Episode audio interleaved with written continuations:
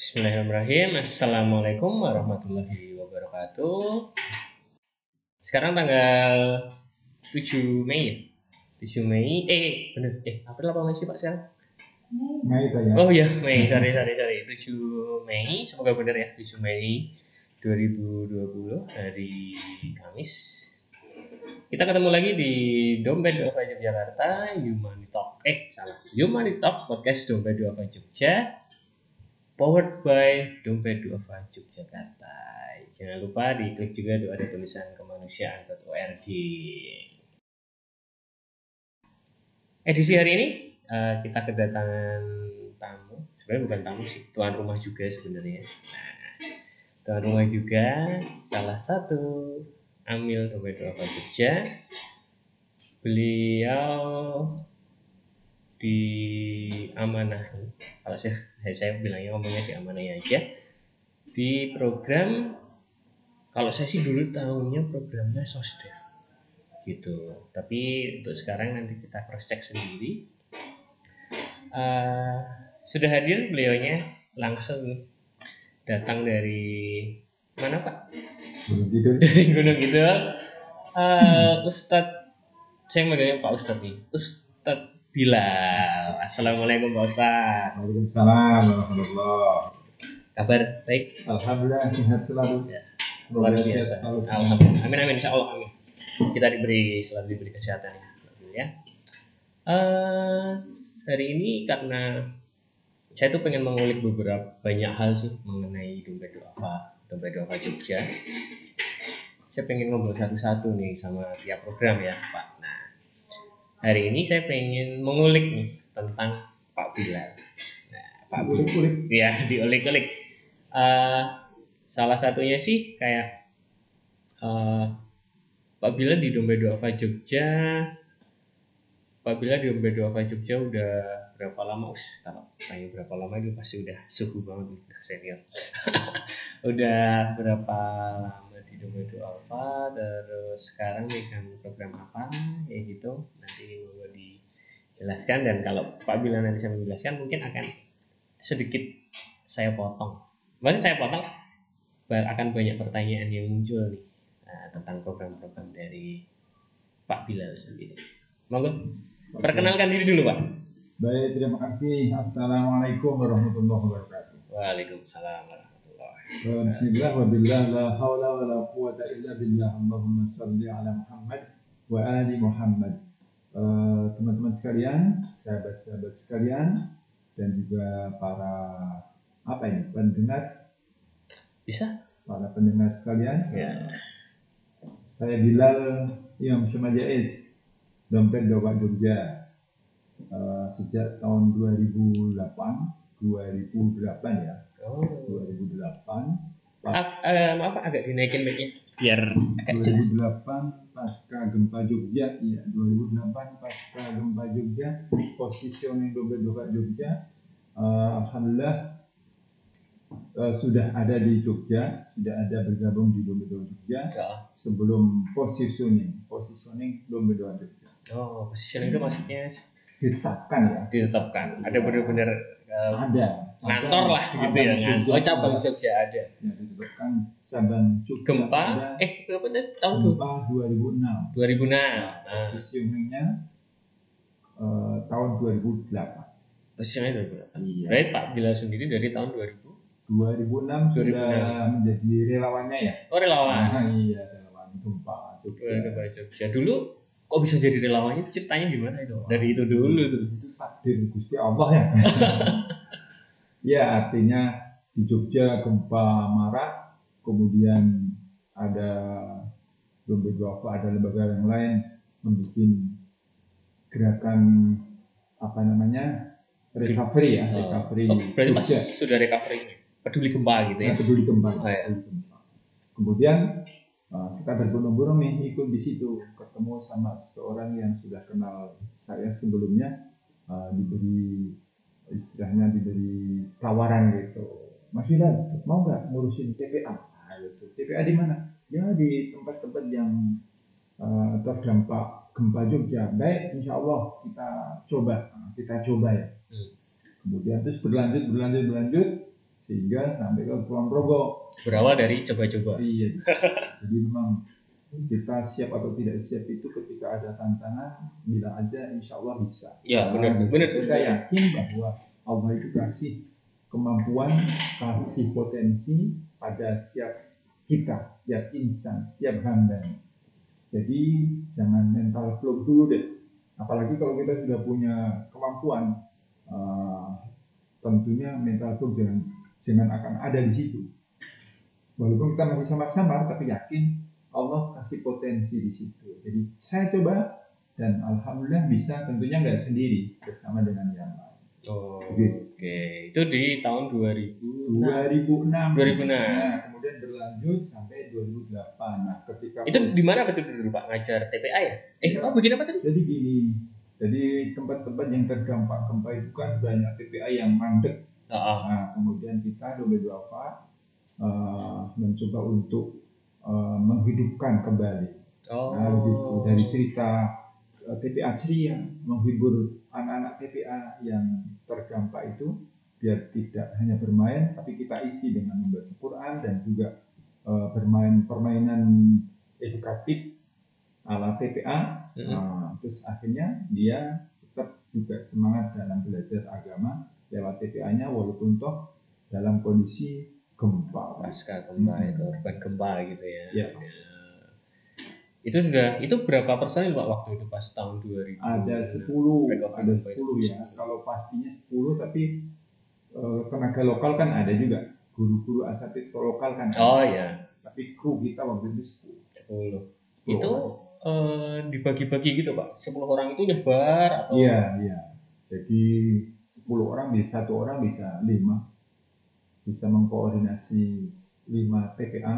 Nah, kemudian di situ tentunya bersama dengan TPA asatid lokal ya, asatid lokal. Nah, Hmm. kita koordinasi terus sejujurnya nanti karena waktu itu yang terdampak banyak itu Bantul ya Iya. mayoritas atau eh, prosentasenya lebih pada di Bantul tapi ada juga yang di Sleman di Kulon Progo juga tapi yang lebih parah kan Bantul. Jadi lebih banyak di Bantul. Terpusatnya di Bantul. Oh ya, teman-teman untuk reminder aja. Jadi tahun 2006 gempa eh, Jogja mengalami gempa bumi yang dahsyat. dahsyat ya. Eh, di zaman akhir zaman zaman setelah apa ya tahun 2000-an ke atas ya. Eh, karena kalau 2006 2000 Anda di mana? 2006 saya di rumah. Oh, di karena waktu itu saya masih SMP pak. Hmm. 2006 itu saya masih lulus SMP saya nunggu pengumuman waktu itu. Oh, gitu. nunggu pengumuman kelulusan SMP jadi kebetulan saya di rumah Eh, ke- gempa bumi di Yogyakarta 2 Mei 2006 tanggal 27 Mei. Kejadiannya pagi-pagi kan ya pak itu? Betul. kejadiannya pagi-pagi dan kita bener bener-bener kacau waktu itu. Isunya malah tsunami ya. Pakai ada acara ya. tsunami segala itu. Ya. Ya dari dan yang bikin kacau Iya, panik informasi. itu kan. Nah ada informasi-informasi kalau zaman sekarang mah hoax ya.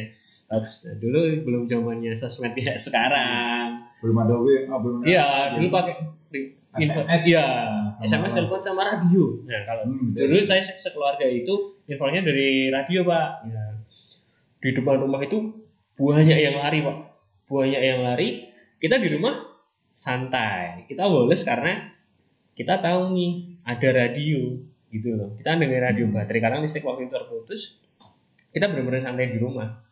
Kita cuma di teras rumah ngeliatin orang pada banyak banget pak. Lari pak. Pada kabur kita tanya semua isunya. Airnya itu naik sampai code lah segala macam. Nah ternyata waktu itu eh, infonya setelah kejadian itu ada lari-lari segala macam ternyata banyak rumah yang kemalingan.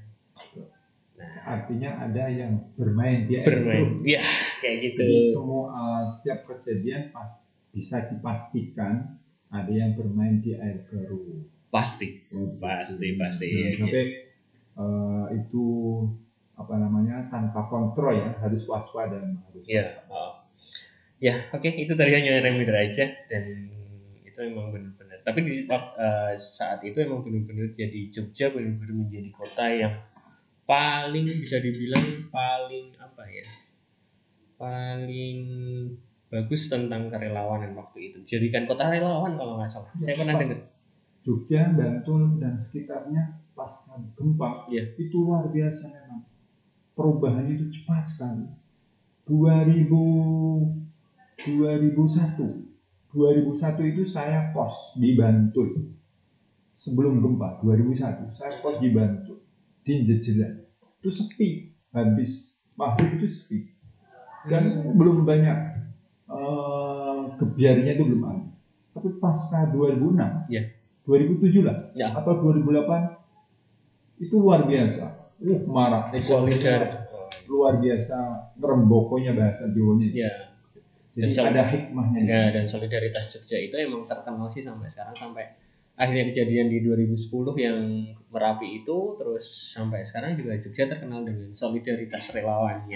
Oke, lanjut lagi Eh, tentang dompet duafa di tahun 2006. Nah, berlanjut setelah TPA dan segala macam itu setelah ada istilahnya amanah ya amanah TPA kemudian berlanjut amanah membangun masjid.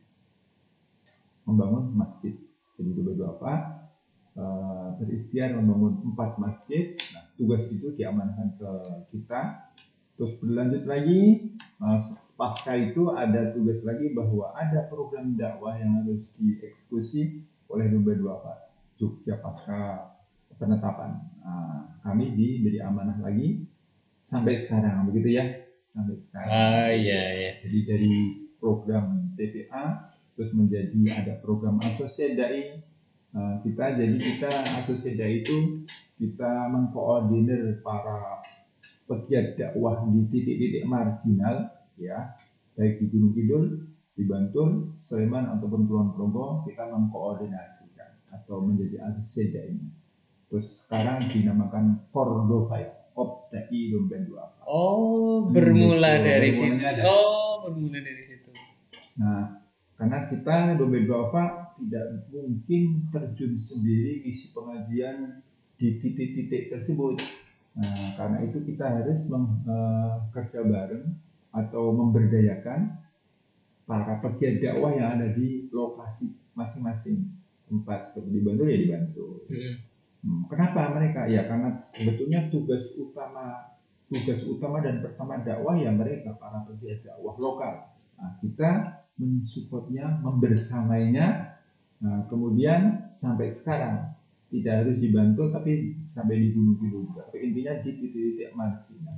Oh. Jadi kita tidak boleh menafikan karya mereka, kemampuan mereka para dai lokal. Justru kita harus menggandeng mereka. Jadi dua apa? Memang ikhtiarnya adalah menggandeng para pegiat dakwah lokal. Tidak akhirnya menyaingi ya, tidak menyaingi. oh ya bersinergi ya berarti. sinergi. Jangan kita menciptakan jamaah yang lain jangan, tapi kita masuk ke jamaah mereka, mensupport mereka, membersamai mereka, terus berjamaah dalam dakwah dengan mereka. Nah, seperti itu. Oh iya iya. Sehingga tidak ada fiksi, tidak ada eh, apa namanya eh, tanpa bukan tantangan, tapi tidak ada gejolak yang menjadi gap dakwah di titik-titik tersebut. Hmm. Nah, Alhamdulillah kita diterima oleh mereka baik di Gunung Kidul, Sleman, Kulon Progo ataupun di Bantul, kota pun sendiri juga ada. Cuma di kota titiknya sedikit. Kenapa? Kita eh, Dombe Dua punya punya niatan bahwa dalam berdakwah itu kita mencari ruang yang belum tersentuh. Kalau sudah tersentuh oleh lembaga lain silahkan, tapi kita mencari ruang-ruang titik-titik yang belum tersentuh. Nah, kita masuk di situ. Hmm. Mengapa di Jogja, di kota Jogja eh, banyak tidak banyak berkiprah dakwah di dakwah apa ya dakwah dakwah tabliknya ya Dakwah. dakwah di apa ya? Karena kita mencari ruang-ruang sudut-sudut yang belum tersentuh oleh lembaga lain. Oh. Nah, Dan Domba Dova masuk. Iya, Gitu ya. Oke oke. Oke, berarti tadi eh, saat di lokasi di lokasi marginal itu ya, eh, kayak gitu, Bantul, Selain. Kulon Progo. Itu, oh iya Pak Bil berarti waktu itu fokus di dakwah di daerah-daerah itu tadi ya. Oke. Lanjut di situ. Eh, berapa lama Pak? Di tadi tadi tadi udah dibahas apa belum ya? Saya lupa. Tapi kayaknya belum kebahas deh. Berapa berapa lama Pak Bil bertahan di maksudnya setelah kita lihatnya kan di awal ya di dimulai dari 2006 dimulai dari 2006 terus berlanjut berlanjut berlanjut berlanjut. Uh, sampai uh, berapa lama di masing-masing titik itu? Oh, di masing-masing titik itu sampai berapa lama Pak? maksimal satu ya? Satu tahun ya? Satu tahun. Ya satu tahun. Satu tahun itu regenerasi? Satu tahun itu bukan terus satu titik satu tahun terus satu pindah enggak. Beberapa titik dalam satu tahun itu beberapa titik gitu ya. Oh ya beberapa titik. Sama beberapa titik gitu ya.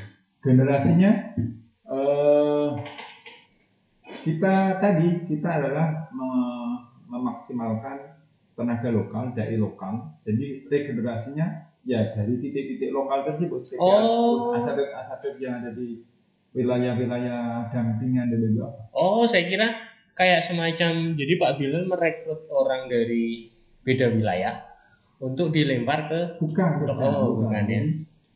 Kita taruhlah kita masuk ke wilayah kokap gitu ya.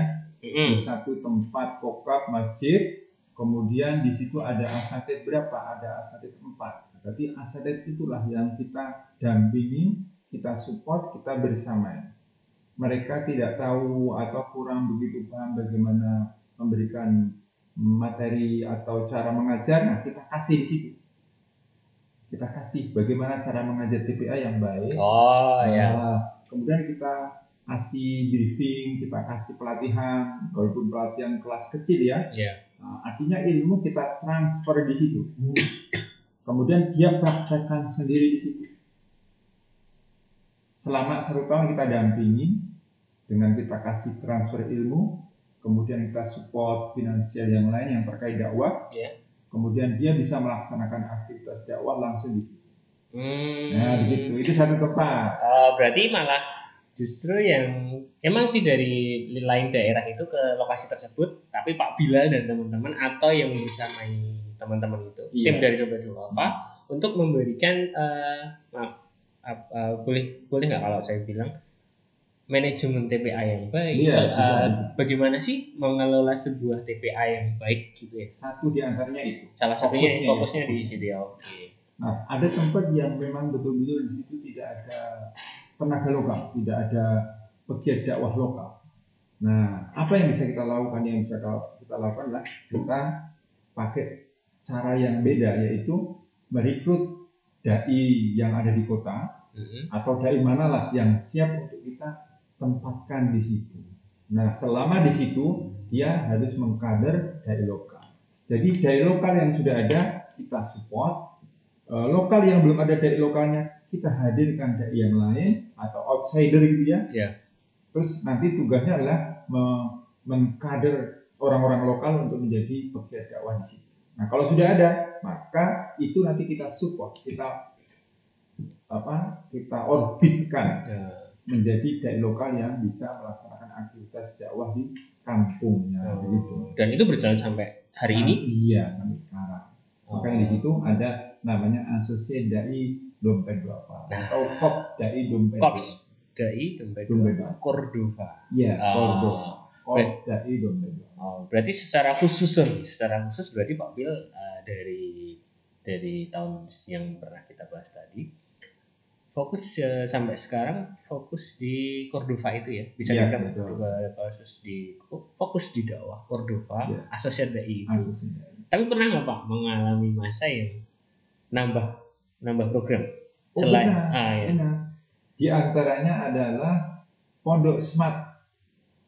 oh Nah, pondok Smart itu sebetulnya eh, setelah sekian tahun kita berkecimpung di koordinasi dai, Oh, muncul inisiasi Pondok Smart. Nah, Pondok Smart itu sebagai tempat untuk kaderisasi juga, hmm. kaderisasi.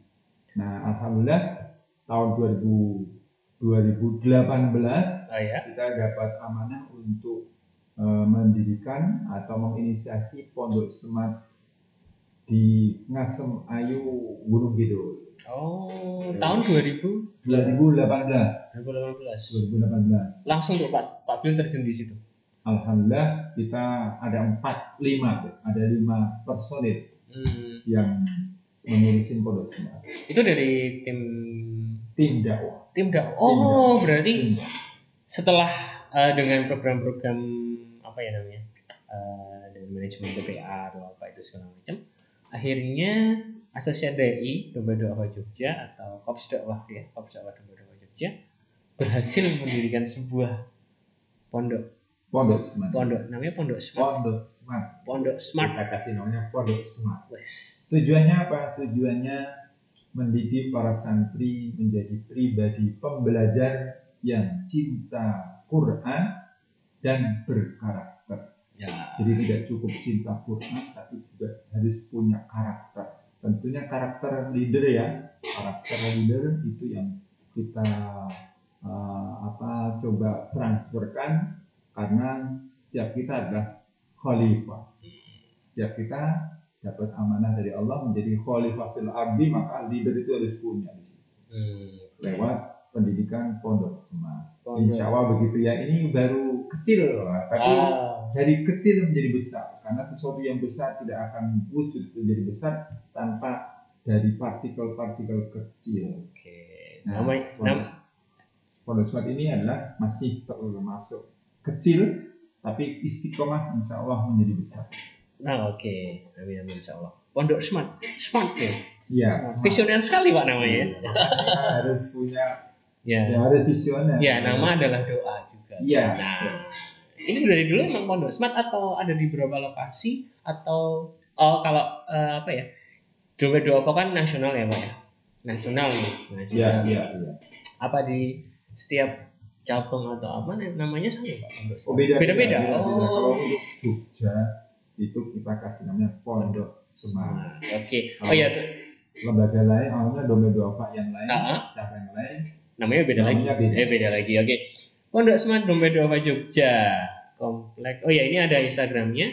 Nanti teman-teman bisa bisa searching di Instagram eh, Pondok Smart P O N D O K S M A R T gitu ya. Di Ya. search engine-nya Instagram nanti teman-teman bisa langsung lihat nih.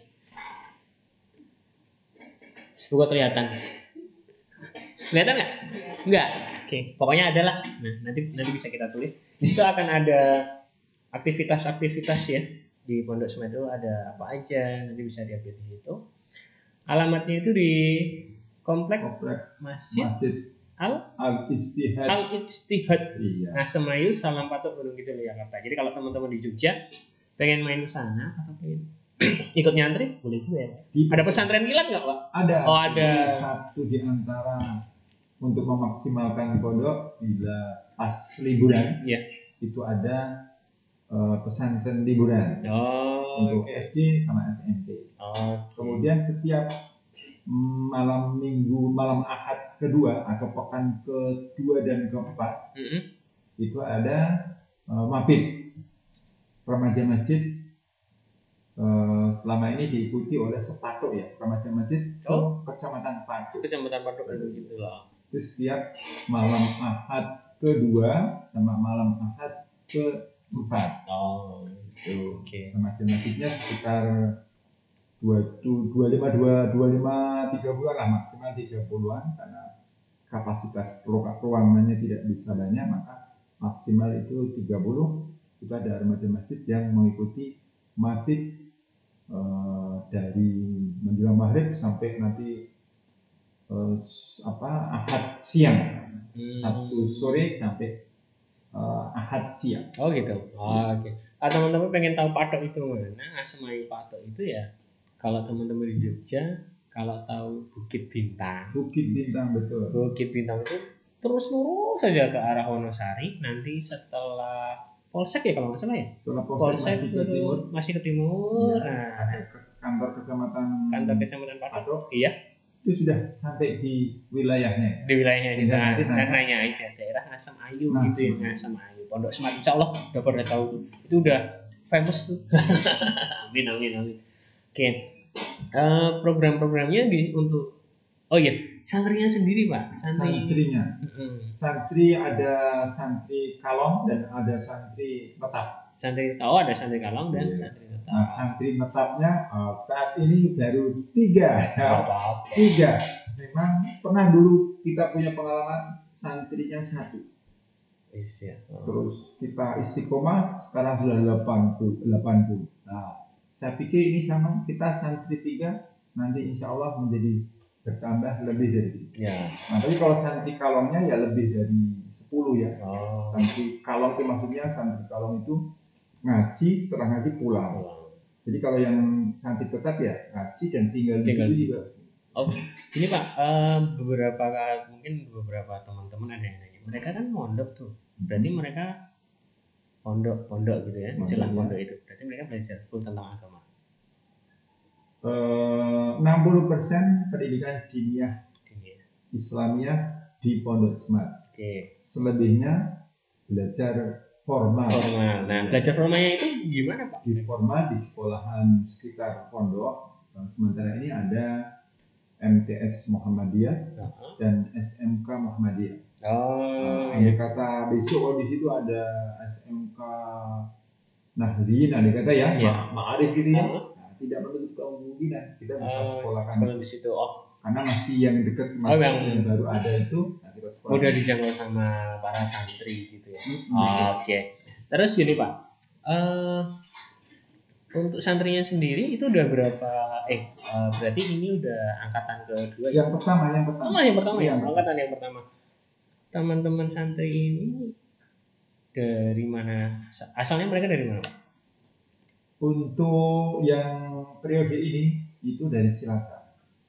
Tapi unik Pondok Smart itu unik sebetulnya ada cerita sebelum itu. Iya.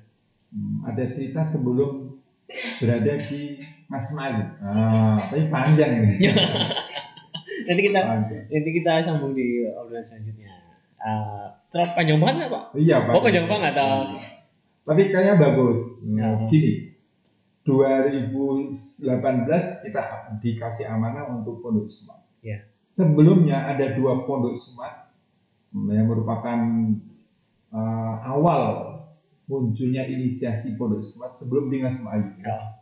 Yang pertama itu di Demak Ijo, di Demakan, di Demakan yang bukan Demak. Demakan yang di Di Demakan yang ada di kota Jogja. Oh iya. Itu malah bukan 2018, itu 2013. 2013 kita mendirikan Pondok Semat dan santrinya 10. Santrinya 10 itu dari bukan orang Jawa tapi eh, Flores. Oh. Jadi 10 santri itu dari Flores. Kita kasih pendidikan dirinya kemudian sampai 2 tahun 2014 eh, 2013 14 ya. Hmm. 14. 2014 kita pindah lokasi bukan di Demakan tapi di Condong Catur. Nah, di Condong Catur. Condong Catur Pondok Semat kita pindah di Condong Catur sana hmm, Sleman kemudian santri yang 10 kita boyong gitu. Hmm.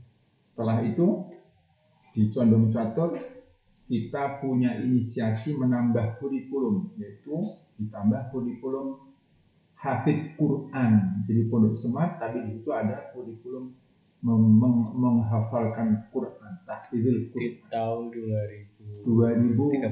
eh, bukan 2005 13 14 15 15 16 17 18 ya 2015 nya 2013 sampai 2015 ah, dua tahun itu ada di Demaan kemudian 2015 kita pindah di Condong Catur dengan tambahan materi yaitu Hafizul Quran Hmm. Nah, jadi produk smart yang yang kedua itu ada di Condong Catur pindahan dari Demak.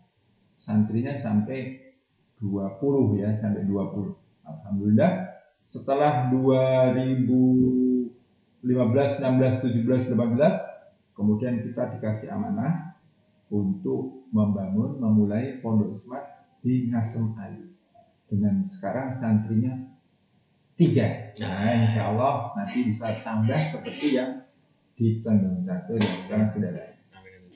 Berarti itu sebenarnya lulusannya Pondok Smart juga ada beberapa ya, Pak? ya? Iya, alhamdulillah. Ya, ya. Jadi yang pertama memang semua jadi Flores. Yang kedua campur campuran ya dari Flores, terus ada juga dari lain uh, Flores, Jawa, Demak, Kulon Progo, kota sendiri ya ada macam-macam begitu. Nah sekarang yang di Ngasema itu tiga santri dari hmm, Cilacap semua. Oh, Iya.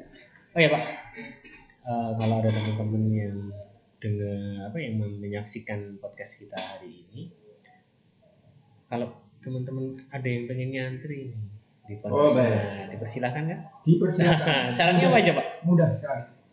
Jadi Dompet Duafa itu kan lembaga yang memberikan mensupport atau um, berkhidmat kepada masyarakat duafa. Ya. Berkhidmat kepada masyarakat duafa. Satu persyaratannya adalah dari keluarga prasejahtera atau keluarga duafa. Hmm. Itu persyaratan pertama. Lulusannya lulusan SD atau lulusan SMP.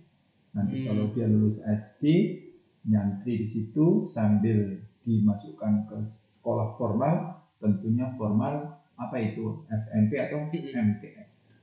Kalau yang lulus SMP nanti kita sekolahkan di tingkat SLTA. Atau di SMK ya? SMK-nya ya tadi yang dekat. Nah, selebihnya harus mengikuti pendidikan diniyah Islamiyah di Pondok Smart. Hmm, oke. dan sangat Dan itu memudahkan. free ya, jadi kita Oh iya, tidak itu free Pak. Iya. Oh. Maka tadi hikmat karena pembiayaan Pondok Smart semuanya adalah merupakan dana zakat, infak sedekah yang dihimpun oleh Duba Duafa dari para donatur. Jadi kalau ada kata ada ada sahabat-sahabat semuanya Nah, para donatur ya. yang support uh, ke Pondok Smart silahkan menghubungi dompet doa Nanti kontaknya kita bakal kita kasih kok di deskripsi di bawah untuk berdonasi di Pondok Doa untuk. Untuk apa ya pendidikan pendidikan di Pondok. Doa Doa. Itu tadi syaratnya ya Pak ya. Ya, Syaratnya- syaratnya dari pra, keluarga prasejahtera atau keluarga doa apa lulus SD atau lulus SMP siap untuk menjadi pribadi pembelajar. Itu Ah, saja, oke. mudah sekali. Oke. Terus buat eh, itu tadi syaratnya. Fasilitasnya ada apa aja sih Pak Oh, di Smart? Alhamdulillah kita mencoba berikhtiar memberikan yang terbaik sesuai kemampuan. Tentunya tidak seperti di rumah sendiri ya. Tapi intinya kalau tidur insya Allah aman nyaman, ya aman nyaman, tidak lesehan. Kemudian makan, ya, insya Allah akomodasi tiga kali sehari full ya, kecuali kalau pas puasa. Alhamdulillah ada ada ada jadwal bukan jadwal, ada hmm, agenda materi atau kebiasaan habit puasa Daud. Oh, Iya, di Pondok Smart ada habit puasa Daud. Wah, gitu ya. Dari siapa? Dari santrinya. Inisiasi itu dari santri. Bukan dari pengurusnya atau pengelola atau asatid asatid atau mus, musirnya tidak. Musirnya tinggal memberikan materi eh, tentang amalia-amalia kemudian santrinya berinisiasi untuk melakukan apa yang sudah diterima dari para asatid. Nah, hmm. sekarang ada habit kebiasaan puasa Daud.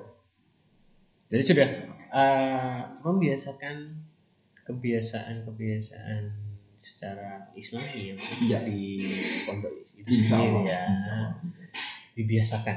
Ya, memang segala sesuatu yang baik itu harus dibiasakan sehingga itu menjadi kebiasaan yang mendarah daging dan insya Allah itu menjadi jati dirinya. Oke.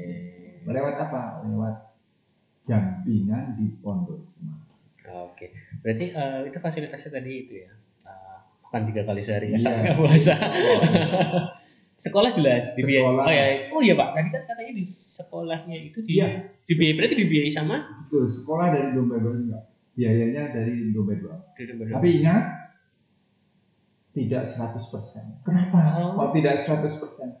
Ada hak untuk orang tua. Walaupun Oh. ya kita pakai sistem bahwa ada hak bagi orang tuanya untuk membiayai putra putri.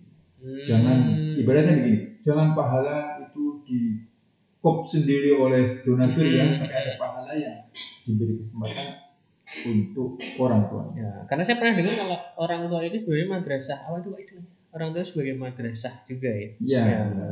orang tua itu madrasah bagi anaknya, dan Anak. gimana? Nah, Jadi andai kata 100% itu 80% itu dari domba duafa, oh, yang gitu. 20% nah itu silahkan bapak ibunya bisa mensupport anaknya untuk sekolah. Ah, gitu. Dan 80% itu jelas dari dana, dana zakat Infak sedekah yang Infak dibuat oleh duafa. dari para donatur ya. Iya. Ya, berarti eh, para donatur juga sangat berkontribusi ya dan Sangat, sangat berkontribusi Ya sangat terhadap eh, tidak hanya kelangsungan pondok smartnya tapi juga kelangsungan hidup para santrinya juga ya. Sampai ke jenjang-jenjang yang selanjutnya. Ya, Selanjutnya. Ya oke. Ya fokusnya di benar-benar cuma di pondok smart ya waktu untuk saat ini? Untuk saat ini karena ada pandemi ini, oh iya. Nah ini se- semuanya online, Mm-mm. tapi kita di Pondok Smart tetap me- menyelenggarakan diniyah eh, langsung bukan online ya Mhm. langsung dengan para asatid yang ada setiap hari tapi pagi karena hari puasa kalau malam kan ada tarawih Mm-mm. itu pagi ya jam 8 jam 9 sampai zuhur nanti dari zuhur sampai asar selesai Hmm. gitu. Eh, Nah, pendidikan formalnya pakai online. Kalau pendidikan formalnya semuanya pakai online. Tapi kalau pendidikan diniyahnya tidak pakai online. Pakai apa? Offline. Langsung. tatap muka gitu, Tatap muka. Oke. Berarti eh, untuk pelajaran di pembelajaran di pondok Pembelajaran. itu tetap ya. Pembelajaran masih tetap pembelajaran kebiasaan hidup. Kemudian materi knowledge ya, seperti dunia Mel- melalui, melalui dunia seperti akidah, akhlak, eh, hadis, Al-Quran, kemudian sirah nabawi, nah, itu yang terkait dengan eh, ilmu pengetahuan atau knowledge. Kemudian pendidikan kebiasaan. Nah, biasalah kebiasaan itu adalah yang keseharian dilakukan. Seperti bangun jam segini, tidur jam segini, bersih-bersih, eh, menata tempat tidur, begitu bangun tidur, biasanya orang itu, biasanya anak-anak itu kalau, maksudnya secara umum ya, Ya, begitu bangun tidur kan terus tinggalkan itu selimut tinggalkan itu tempat tidur acak-acakan kan begitu ya. Nah kita harus berikhtiar mendidik mereka. Begitu bangun tidur harus dirapiin harus dirapi jadi begitu ditinggal harus dalam kondisi bersih dan eh, rapi tertata. Hmm, tidak acak-acak. Tidak itu hal yang kecil. Tapi kalau tidak biasa juga tidak mungkin terjadi rapi jadi dari kecil harus dibiasakan begitu bangun tidur melipat selimutnya tata bantalnya kemudian baru tinggalkan kamar Oh. Nah, itu itu kebiasaan oh, kita. berarti berarti emang harus eh, istilahnya eh, pendidikan tentang hidup pun juga harus iya itu pendidikan hidup juga ditanamkan Iya. banget ya di pondok smart itu. jadi tidak sekedar materi secara lisan tapi eh, apa aktivitas keseharian dibantu di. Hmm, Oke. Terus begini Pak Bil, eh, dari kemarin kan kita set studio ini kan ada ini ya sedekah Quran. sedekah Qurannya Ini kalau saya dengar sih ini juga programnya Pak Bil juga kah? Ba- ah, iya, Iya teman-teman ya. penanggung jawab dari distribusi Al-Quran Iya. di divisi dakwah Dompet Hmm. Divisi dakwah Dompet Jogja iya ini Oh. sudah 2000 2007 Sejak 2007 ya. 2000 bukan maksudnya 2700 exemplar Oh 2700 eksemplar. yang sudah didistribusikan ke Jogja dan juga di luar Jogja seperti Klaten, Magelang, Semarang ada yang dari Semarang Hmm. terus Boyolali, Solotigo, eh, Kebumen, Cilacap, pokoknya eh, Oh, barat ya. Jawa Tengah. Ah, Jawa Tengah.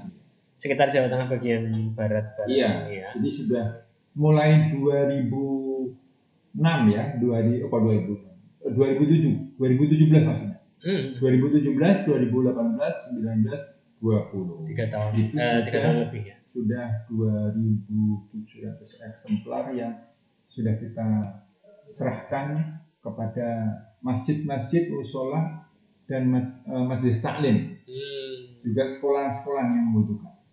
Sedekah Quran ini Ya. dari para donatur juga? Dari donatur, Oh. baik itu donatur eh, Jogja maupun di luar Jogja. Oh. Jadi ini edisi ke edisi ketiga nih. Yang sebelum ini eh, masih biasa. Nah, Hmm. sekarang ini tampilannya memang beda. Tampilannya ada logo-logo apa full ya. Kasih lihat kamera dong mobil. Iya, ini full. yang yang sebelumnya Ah. itu hanya logo saja. Tampilan Hmm. desainnya desain yang tidak seperti ini nggak ada contohnya ya. Oh ya. Tapi ini full colornya adalah covernya maksudnya Hmm. itu dompet apa? Wajahnya nampak dompet. Tapi isinya sama ya. Ya. Insya Allah sudah ini Syamil ya dari Syamil. Oh, dari Syamil. Percetakan Syamil kan terkenal uh, bagus. Nah ini eh, desain covernya adalah wajah dompet bapak. Eh, jadi teman-teman kalau pengen bersedekah Quran melalui Dompet Doafa nanti bisa hubungi kontak personnya Dompet Doafa nanti kita boleh dikasih rekening dan segala macam. Berapa sih Pak sedekah Quran satunya? 170 kalau nggak Eh, salah. nanti nanti kita kasih nanti nanti nanti kita kasih tahu di kontak personnya atau silakan tanya-tanya. Kita juga banyak program sih sebenarnya sedekah ada sedekah Al-Qur'an. Sekarang juga kebetulan Mas eh, Ramadan ya, kita juga Ramadan. ada ya, kita ada paket Ramadan, pasal pasal Ramadan untuk duafa juga, paket iftar dan segala macam, paket buka puasa untuk uh, duafa juga. Ini dan ini termasuk programnya Pak Tul juga ya. Itu juga kan Pak? Mengajak asosiasi DAI juga untuk menyebut distribusinya. Jadi kita tidak boleh sendiri Domain Dova tidak boleh sendiri dalam beraktivitas. Harus melakukan apa kerja bareng partisipatif ya partisipatif dengan para aktivis dakwah lokal. Sehingga semuanya merasa memiliki. Kita Ya. ini Domain kan sebagai keran saja sebagai keran sehingga jangan dimainkan sendiri Uh, harus bersama dengan mereka. Para jamaah para taklim masjid terutama para asosiasi dai atau dai-dai Cordoba tadi kita ikut serta. Kita sudah himpun Quran Oh iya. kita bareng-bareng distribusi. Tadi yang sudah didistribusi itu 2000 2007 2700 2700. Masih masih banyak yang belum dapat Yang makanya mari kita Oh, Qurannya iya. dan itu menjadi amal jariah. Iya, Sangat. sangat dari eh, Para kita dan insya Allah eh, mengalir abadi Ya. Qurannya termasuk dari para ya, itu yang jelas donatur itu ya pak ya karena bersedekah nah, men- mensedekahkan Quran gitu ya Quran. untuk masjid-masjid yang yang jelas di masjid-masjid pedalaman juga ya. Terutama Terutama terutama, ya. masjid-masjid yang ada di pelosok-pelosok. Di kota enggak? Ada enggak? Ada juga kita sudah serahin seperti masjid hmm, gede, masjid agung, masjid gede ya, gede Kauman. oh iya Hmm, Oh. Kita juga sudah serahin Masjid Jogokarian sudah kita serahin Masjid sekitar kam- kantor kita Dompet Duafa ini juga kita serahin Tentunya yang kita lebih banyakin adalah yang di titik-titik marginal yang di pelosok-pelosok. Karena Quran mereka banyak yang lusuh. Nah, kita ada oh ganti. kita ganti dengan yang baru. Oke. Oh ya begini Pak Bil Pak Bila eh, ya. Sekarang kan maaf ya kita topiknya sudah bergeser lagi. Karena programnya sudah jelas ya teman-teman tadi programnya seperti itu. Kalau pengen tahu lebih banyak tentang pondok smart ya boleh fokusnya di pondok smart atau program dakwah doa apa silahkan. Boleh kok main-main ke kantor dompet doa Jogja di jalan jalan Hos Cokro Aminoto nomor 146 Kavling satu, satu eh kalau nggak salah satu. Kapling satu. Nah, Itu tempatnya persisnya di kalau teman-teman tahu pertigaan Jati Kencana atau Tugu Jogja ke barat, nanti ada pertigaan Jati Kencana teman-teman ke selatan ke arah Wirobrajan atau ke arah Pasar Kelitian. Nah, itu nanti ada pom bensin. Selatan pom bensin persis di situ nanti ada kantor Domba Dova Jogja.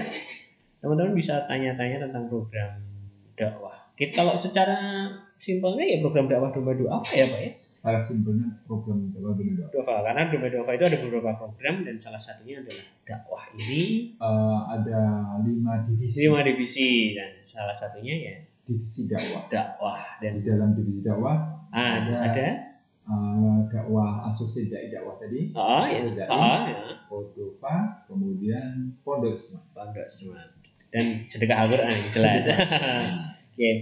Begini Pak Bill uh, dari kacamata kita saya pengen tahu juga sih program program program ada nggak program khusus? Jadi kita tahu ya teman-teman kita hari ini sedang diuji uh, entah ya diuji atau bukan. Rasanya diuji kita dapat ujian Ramadan ini uh, ya siapa teman-teman tahu lah di bulan ini tahun ini bulan ini kita sedang menghadapi pandemi. Pandemi Corona. yang luar biasa ya COVID-19 Corona. Ini benar-benar yang merubah semuanya. Kita dari dari apa ya aktivitas pun berubah Betul. ya gitu. Uh, akhirnya kita bikin ya kayak gini juga karena kita pengen mengenalkan domba doa melalui podcast ini ya akhirnya.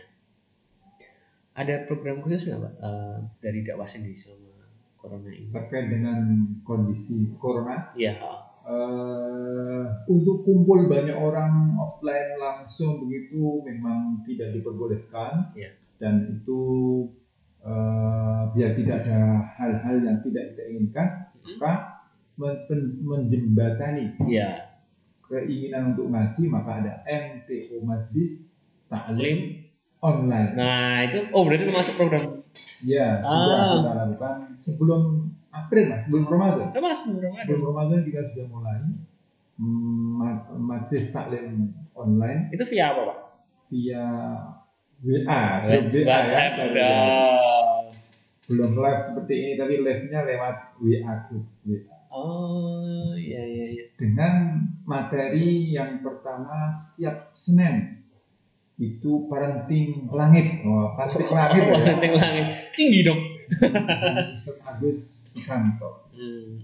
kemudian setiap Rabu jadi setiap Rabu ya jam 9 sampai jam 10 lebih Nah, itu setiap Rabunya eh, tafsir Quran dengan Ustadz Ferry Firmansyah Hmm. Eh, silahkan masih ada kesempatan untuk bisa bergabung di MTO majelis Taklim Taklim Online. Dombe Dua Eh, nanti kita kasih linknya juga untuk teman-teman yang pengen bergabung dan bisa langsung bergabung ya pak dan itu cuman pas Ramadan aja nggak kira-kira Untuk saat ini masih fokus di fokus di Ramadan. Tapi insya Allah kita, kita lihat lagi apakah kondisi kayak gini masih tetap berlangsung.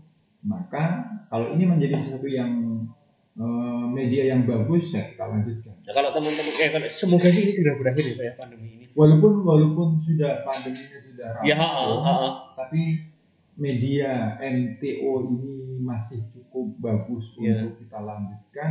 Saya pikir kita tetap akan lanjut. dan sahabat atau teman-teman di luar sana yang masih pengen istilahnya ber- belajar eh, melalui MTO MTO MTO, ya. MTO itu pun masih bisa mengakses ya Masih, semoga oke panjang umur untuk semuanya sehat-sehat selalu semuanya Ah, berarti oh iya selama Ramadan ini berarti dakwah juga ini kan ada program penyaluran program lumbung pangan nih Pak Bill. Nah, ikut Oh, ada, ada juga.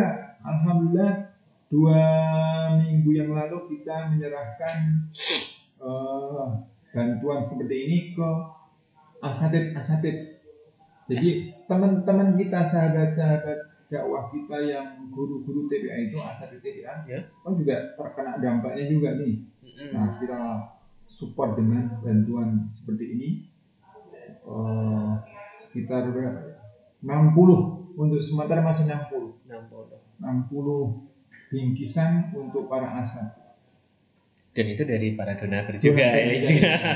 Masih banyak masa depan yang belum kebagian. Belum.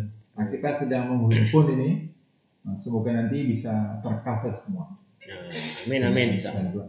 Amin insya Allah. Eh, terima kasih Pak Bil untuk waktunya. Nanti kita lanjut lagi ngobrolnya di sesi selanjutnya. Dan saya pengen eh, biasanya kalau saya bikin podcast saya selalu kalau bahasa saya sih closing statement gitu kan Statement. statement. Saya pengen tahu harapan Pak Bil sendiri. Semoga di Ramadan ini seperti apa? Terus semoga untuk pondok smart sendiri akan seperti apa untuk program-program dakwah lembaga dakwah sendiri kan seperti apa Pak? Kepengin Hmm, untuk semuanya dalam kondisi yang eh, corona dalam kondisi ada wabah, nah kita tetap berpositif thinking. Ya. Karena positive thinking itu doa ya doa bagi yang berpositif thinking dan doa bagi yang mendengarkan. Jadi kalau dia berdoa bagus insya Allah bagus. Tapi kalau positif negatif nah, thinking negatifnya yang muncul negatif thinking ya berarti itu doa buruk. Nah kita tentunya harus berdoa yang baik. Berpositif thinking dengan aktivitas yang ada dengan kondisi yang ada. Nah, untuk Smart sama berpositif thinking walaupun saat ini baru timik-timik ya tapi tetap timik-timik itu akan menjadi langkah yang lebar, langkah cepat sehingga menjadi hebat. Jadi tanamkan dalam benak kita, dalam pikir kita, dalam kolbu kita sesuatu yang positif. Jangan sekali lagi jangan ada yang negatif. Yang negatif kita hilang habiskin, ya. habiskan Pak habiskan dengan positif yang Ya. kita masukkan. oke Sehingga kita memancarkan energi positif untuk semuanya. Termasuk COVID. Oh, iya. COVID ini saya pikir kalau kita memang kita ini kan sesuatu magnet yang baik. Nah, kita magnet yang baik, kita pancarkan yang baik, COVID yang baik, lanjut COVID yang buruk hilangkan begitu ya. Oke, terima kasih Pak Bilan untuk waktunya. Sehat selalu Pak Bilan Insya Allah. agar bisa membersamai Pondok Smart serta Asosiasi DAI ya, Asosiasi DAI Lembaga Dakwah Jogja. Bisa jalan sahabat, atau sahabat dakwah. sahabat dakwah, oke sahabat dakwah bisa berjalan terus, eh, masih terus berjalan dan kita masih bisa bermanfaat untuk teman-teman di luar untuk ya semangat dakwahnya tetap Iya, dakwah. rih lah dakwahnya tetap jalan ya Pak ya. Ya, Allah. Oke, oke, terima kasih teman-teman untuk edisi tanggal 7 Mei 2020. Uh, gimana kita podcast domba dua Jogja kita akhiri. Uh, saya sih tetap tetap uh, stay stay stay at home, tetap di rumah, stay healthy, stay positif. Jangan lupa Positive thinking. positive thinking. Oke, terima kasih. Assalamualaikum.